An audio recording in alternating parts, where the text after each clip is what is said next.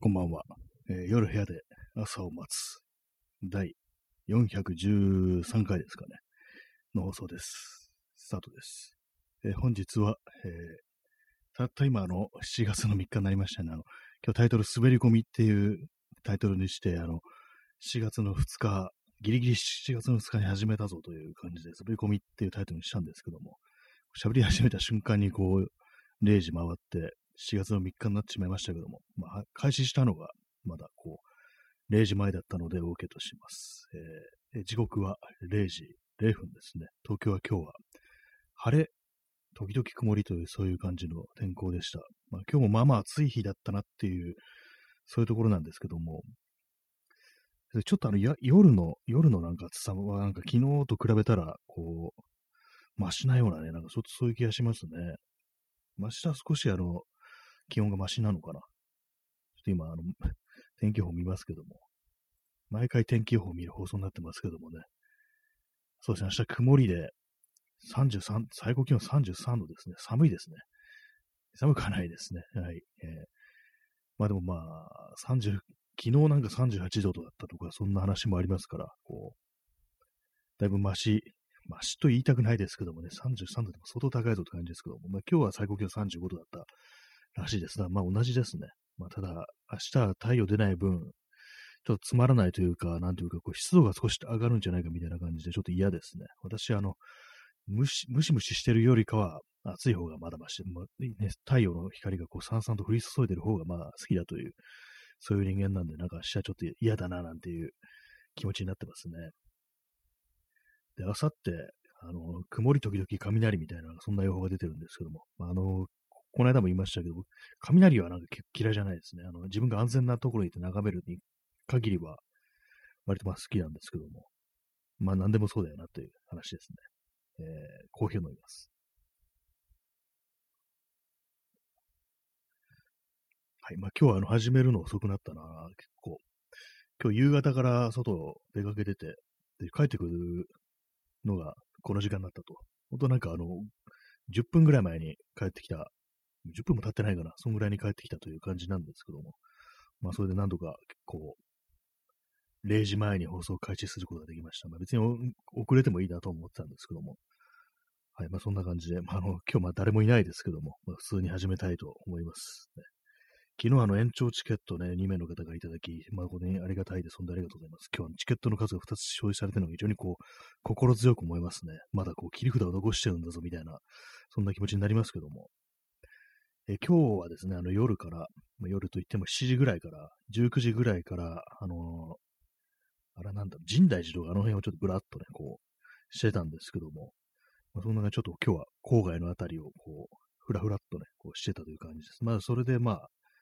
夜、夕方からなんでね、夕方というかま夜か。夜からなんで別にそんなにこう、ディープにこう、ね、徘徊したというわけではないですけども、まあさらっとね、こう、暗い時間にこの辺り歩くのって本当に久しぶりだなと思って、まあ、多摩霊園だとかね、あの辺を歩くってことはあんまやってなかったんで、前はなんか自転車でざーっとあの辺まで行って、こう、夜のね、夜の多摩霊園なんて、まあ墓地ですからね、ちょっと怖いですけども、なんかそんな、あの辺をね、こう、さーっとなんかこう流すなんてことやってたんですけども、結構もう長いこと、まあでもこのなんかラジオの、ラジオやってると、なんか夜外出するっていうのを、夜遅くになんか外にいるっていうことを控えるようになりますね、自然と。まあその夜徘徊することにちょっと飽きたっていうのもあると思うんですけども、なんとなくまあ、目的もなく外にいるよりは、まあ帰ってね、このラジオトークでもやるかみたいな、そういう気持ちにはなりますね。まあ別に外でね、やってもいいんですけどもね、外で喋るっていうのもまあありかなというふうに思うんですけども、そういえばそれはあんまやってないですね。このラジオトーク初期の頃は、なんかこう自転車とかでね、こう外出かけてって言って、割と遠出して、でそこで録音して、まあ収録ですけども、それなんかアップロードするなんてことをまあやってたんですけども、でもライブになってからは、まあその手のね、リアルタイムで外から話すっていうことはあんまやってないですね。あんまっていうか全然やってないですね。たまにこう外で話してるときは本当に近場の公園とかね、いう感じで、まあそれ、公園に場所が変わっただけで、定位置でね、こう喋ってるってことにあんま変わらないんで、ちょっと違うなと思うんですけども、なんか遠出して、その現場から今ここに来てますみたいな感じで話すっていうのをやってもね、ちょっと面白いかもしれないですけども、まあ、ある場合によってはなんかね、こう、なんか、特定されてなんか知らん人が来るみたいなね、たまたま近くにいるから、なんか、あそこで、あそこでラジオやっとるやつが、いるみたいな感じでね、来られたりしたらどうなんだろうっていうね、まあ、そんな、そんな心配するほど人が聞いてる放送でもないですけども、はい、まあそういう感じで本日も第412回かななんか3回かな忘かんなくなってきました。昨日また数字間違えましたね。413回ですね。放送させていただきたいと思います。えー、そんな感じでもう0時回ったというところなんですけども。あれですね、あの、結構あの、私あの、散歩とかね、あの、そう自転車とかでこう、徘徊するっていうね、ふらふらするなんてことよくやるんですけども、やっぱりあの、あれですね、ちょっと都心部はなんか来てきちゃったなっていうのが結構ありますね。やっぱり郊外とか、まあ、それから隅田川とかね、ああいう川の向こうみたいな、そういうところの方がなんかこう、今は、なんかちょっと気分かなっていう気がしますね。やっぱりなんかこう、都心部は本当こう、ね、新宿、渋谷とか、なんかああいうのはね、なんか本当にこう、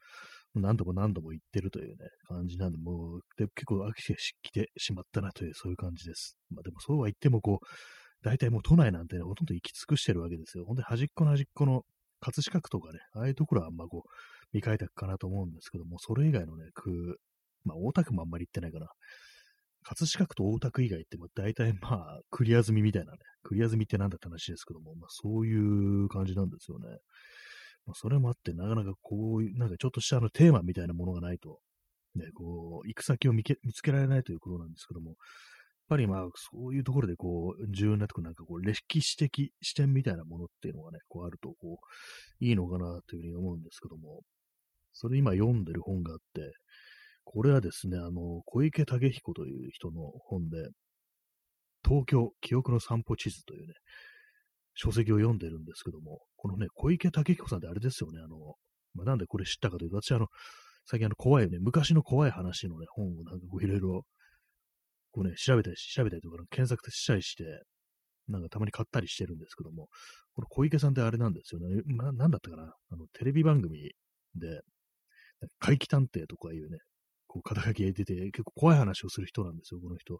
で、その人のね、書いた、こう、散歩の本ということで、これ私読んでみてるんですけども、他はね、この小池さんは他の本は、大体まあその、ね、心霊物の本がね、多いという、心霊スポットとかそういうものについて語ってる本がまあ多いんですけども、今回この東京記憶の散歩地図ということでね、まあ、散歩の話なんですけども、まあ、それにまあ歴史とかね、あとまあ、歴史っていうのはまあ要はその、そこにいた人たちはもうみんな今生きてないという、死者のね、死者のについてのね、こう、記録というものもありますから、そういうのもあって、ちょっとあの幽霊っぽい話もね、絡めつつ、こう、ね、語ってるんですけども、私まだこれちょっと途中まで読んでるんですけども、結構面白いですね。かなりこう、その、ディープに、ディープに、まあ、まあ、考古学とか私よくわかんないんでね、ほんまあ、どういうふうに判断すればいいのかわかんないですけども、私から見ると結構、あ、細かいこと書いてあるな、みたいなね、こと思ったりして、こう、まあ、例えば古墳とかね、まあ、遺跡とかそういうものが発掘されたとか、そういうことだとか、まあ、こう古代の地形みたいなものがそういうのに関係してるんじゃないかみたいなね、そういうことが結構細かく書いてあるんで、面白いですね。まあ、それに絡めてね、本当に幽霊の話とかも、ね、こう適宜入ってくるので、本当なんか塩梅がちょうどいいなという感じで、非常に面白いんですけども、まあ、大体でもあれですね、あの、まあ、結構これはね、あの、私もいろいろね、こう、歩いてたことのある都心部のね、都心部が多いですね。この本で取り上げられてるのは。まあ、あの、青山だとか六本木だとか渋谷だとか、まあ、新宿だとか、池袋とかね、まあそういうとこですね、まあ、まあ、新宿区、豊島区、渋谷区、ね、港区っていう感じで、まあ普通のね、まあ都心と言われるようなところの、ね、こう、話がまあ多いんですけども、まあそれ、そういう風になると私もなんか、あ、ここの話してるのねって感じで結構こう、わかるので、これがまた面白いというところで、普段まあさっとね、通り過ぎるところに、あ、そんな遺跡みたいなのが発掘されてたんだ、みたいなね、こういう、そういうところがね、結構あったりしてね、なかなかこう学びがあるというかね、こう、面白いね、放送ですね。っていうね、こういうふうに熱く語りながら、こう、ね、今9分32秒喋ってますけども。今日0人ですね。今日0人ですね。やっぱ遅いから今日こいつやらんのかっていうね、感じでね、こう思われてるのかもしれないですけども。あれかな？ツイッターの方に告知してないのかな？告知告知したような気がするんですけども。はい、えー、ちょっと今、改めて告知したいと思いますね。ちょっと不安になってきました。告知してないの気がしてきました。ちょっと慌ててあの、今日滑り込みで、こう、12時前に始めなきゃっていう感じで慌ててこうやったんで、もしかしたら告知忘れたかもしれないです。ね、10分経ってるぞっていうね、感じなんですけども。えー、っと、はい、普通に告知してますね。告知してましたね。なんか二重にやってしまいました。この今日のサムネのね、画像もなんか間違えましたね。いつも普段ね、あの、夜部屋で朝を待つというね、あの、私がなんかあの、適当に作ったね、大事みたいなものなんですけども、今日間違えてあの、スマートフォンの中にあるなんか適当な、こう、写真、私がなんかあの、カメラ、カメラのね、レンズの関係の DIY をしてる、た時のね、こう、なんか部品の写真になってますけども、まあそのぐらい慌てて始めたという、そんな感じの放送なんですけども、これは今回初めて、初めてあれですね、初めてこう、聞いてる人0人になるかもしれないですね。ある意味、こう、新しいなっていうところなんですけども、そうなんですね。今までの放送では本当なんか幸いね、こう、誰も聞いてないという感じの放送にならなかったんですよね。なんと、ね、びっくりですけどもね。まあそういうとこもね、ございましてね、なんかこう、今日はなんか初めての視聴、ね、聴取者ゼロの放送になるのではないかというね、そういう期待をこう胸に抱きながらお送りしていきたいと思います。コーヒー飲みます。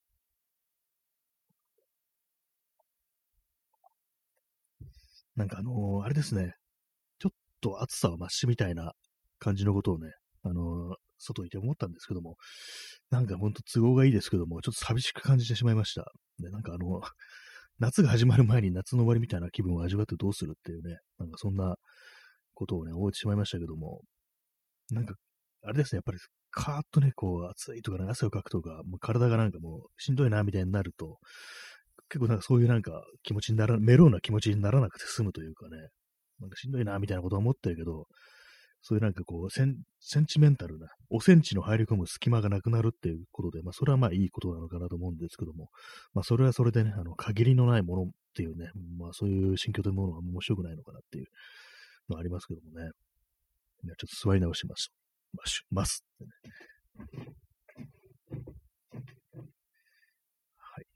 今日珍しく、というか久々にあの本の話をしてますけども、まあ、散歩ですよね。要はあの散歩が、散歩が趣味であるという、まあ、そういうとこからね、こういろいろ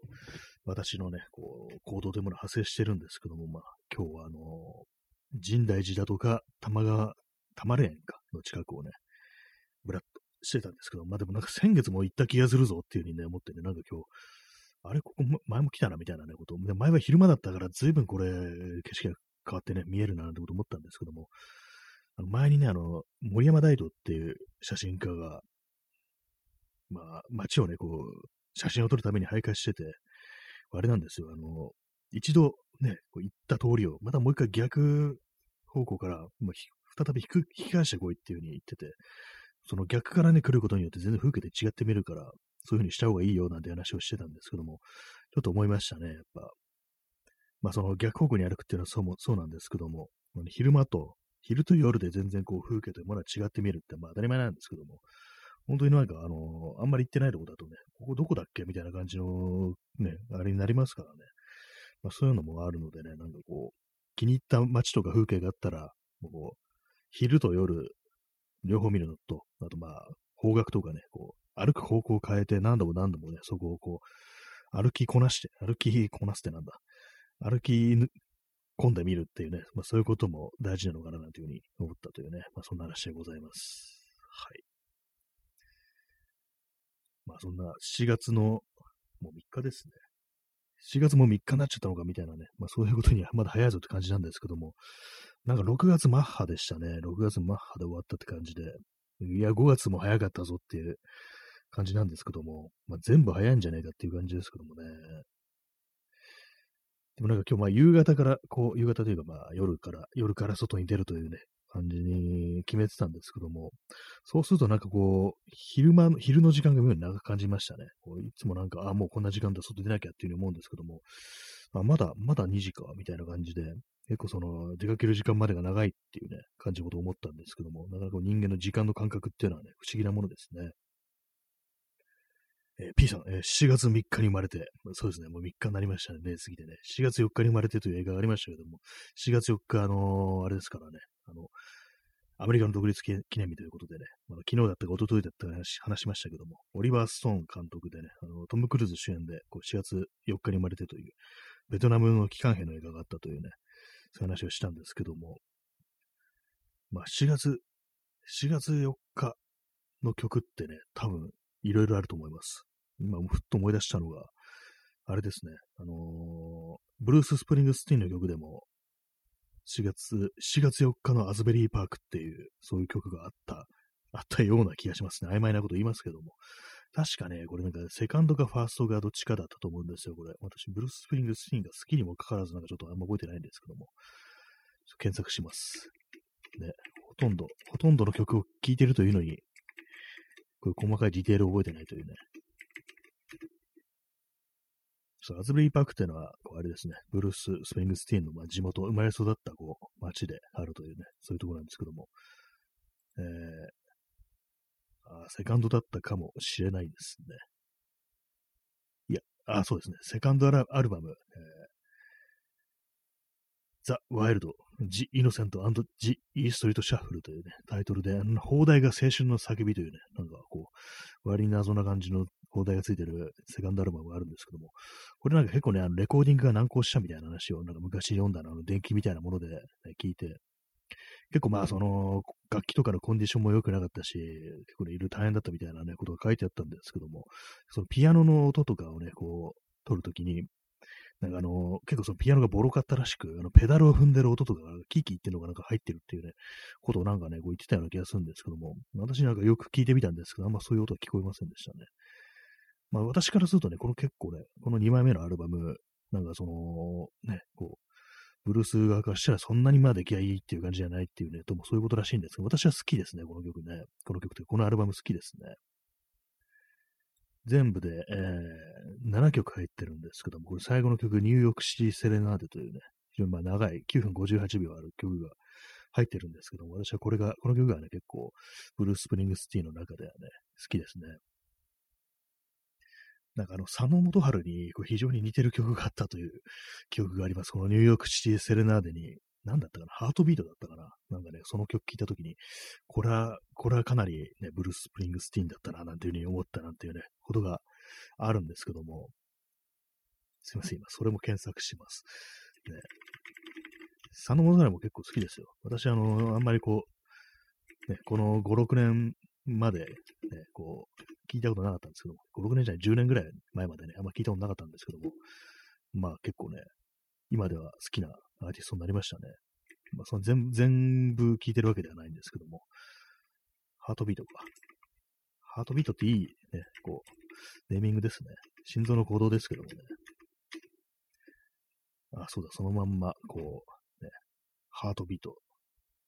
これはなん、ハートビートというね、こう、アルバムに入ってるハートビートという曲、ややこしいって感じですけども、ねえー、正式なタイトル、ハートビート、小さなカサノバと街のナインチンゲルのバラッドというね、かなり決ま決まってるタイトルがありますけども、私はなんかこれ最初に聞いたとき、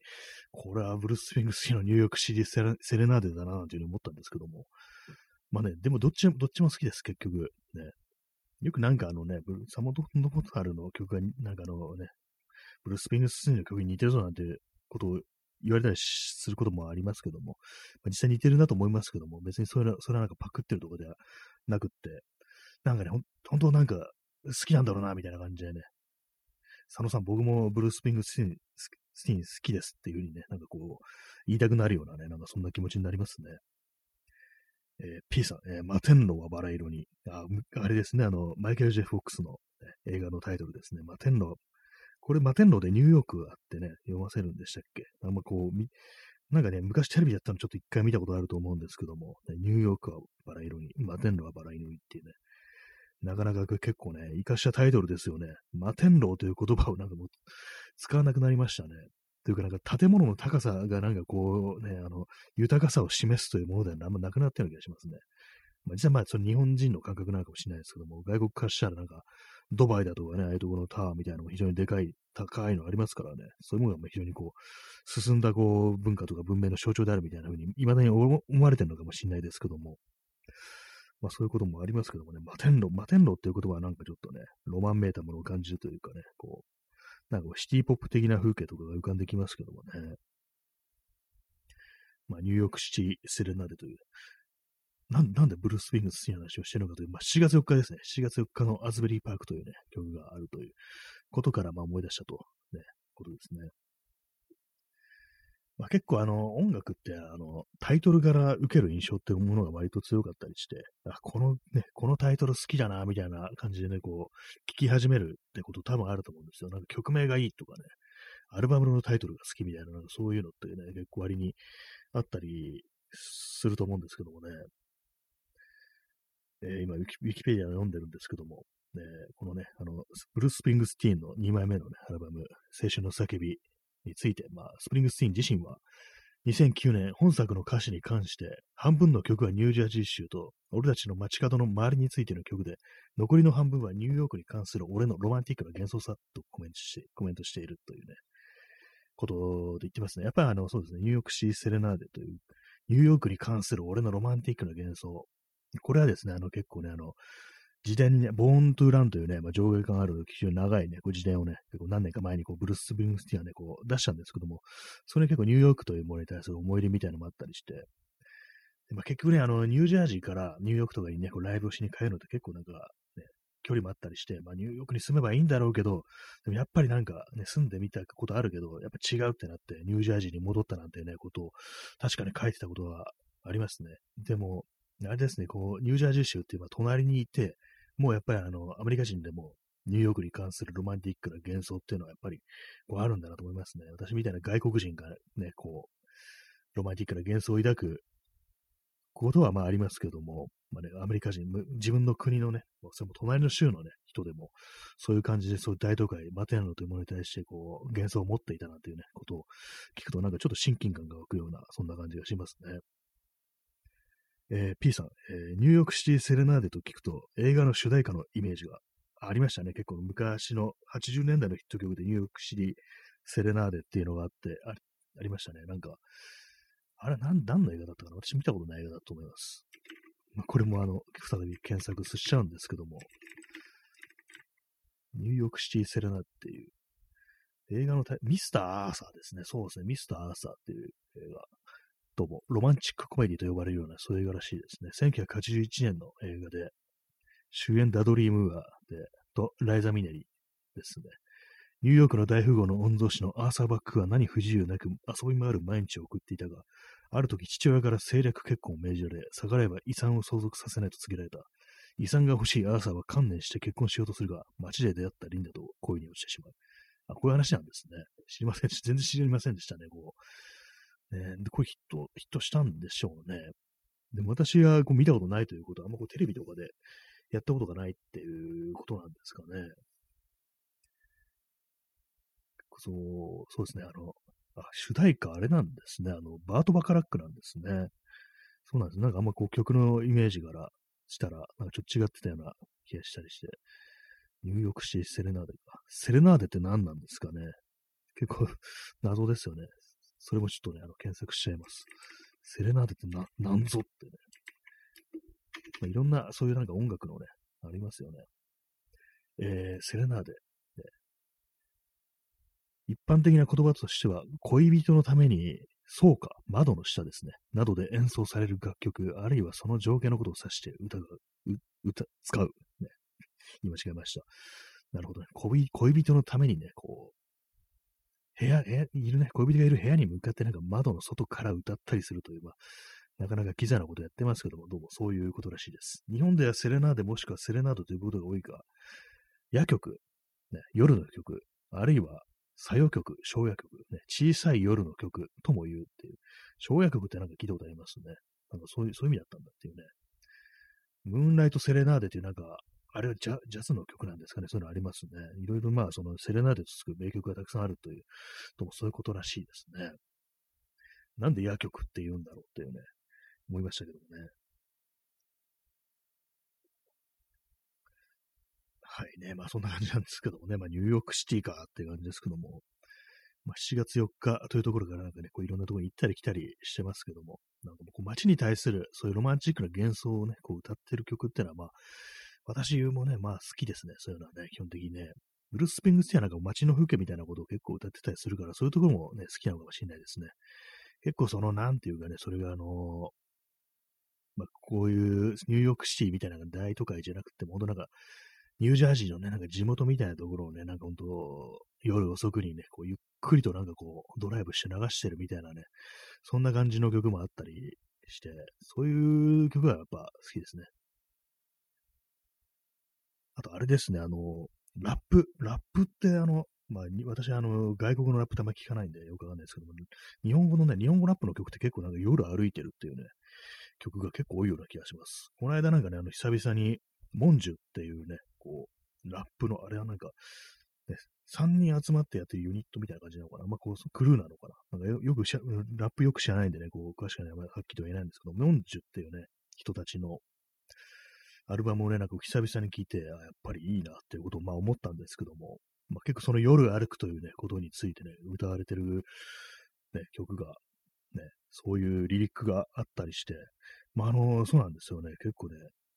夜歩きながら散歩とかしながらね、音楽聴いてると、結構しっくりくるのってなんかラップだったりするんですよね。あのリズムとかやっぱりこう、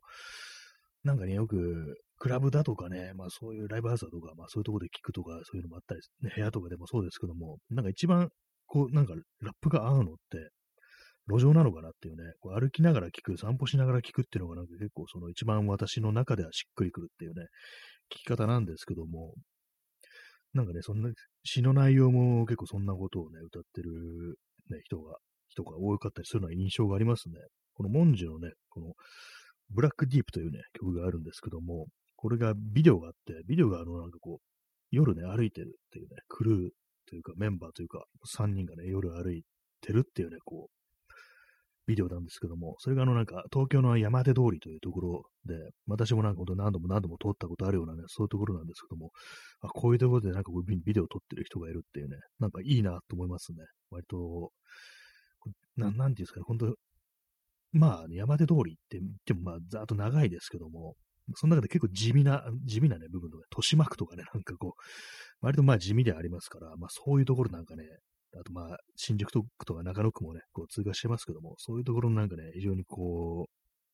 割とね、隙間みたいな、街の隙間みたいなところでね、こう、そういうふうにこうビデオ撮ったりだとか、まあ、ラップしてるだとか、そういうの見るとなんかやっぱこう気分ってね、上がりますね。なんかこう自分の手に届くというか、あとあれなんですよね、ラップというものの聞き方、私はですね、なんか、ああいうの聞いてると結構、なんか結構リスナーに対して通ってくるというかね、こう、お前はどうなんだみたいなことを割となんかこうね、聞いてくる音楽だっていう認識があるんですけども、結構まあ他の音楽だと、あこの曲いい曲だな、ちょっとあの、自分もね、こういうの演奏してみたいな、弾いてみたいなって感じで、あの、コピったりとかね、こうまあ、楽器とかやってると、コピーをしたいなんていうね、そういうことってあると思うんですけども、ラップの場合なんかあの、まずなんか自分で、なんかどうにかやるものだみたいな、自分の言葉でをなんか出していけよってなんか風に言われてるようなね、結構感覚っていうのがあるんで、まあそういう感じで私の中で、なんかなんかこう、そうなんですよね。ただ聞くだけっていう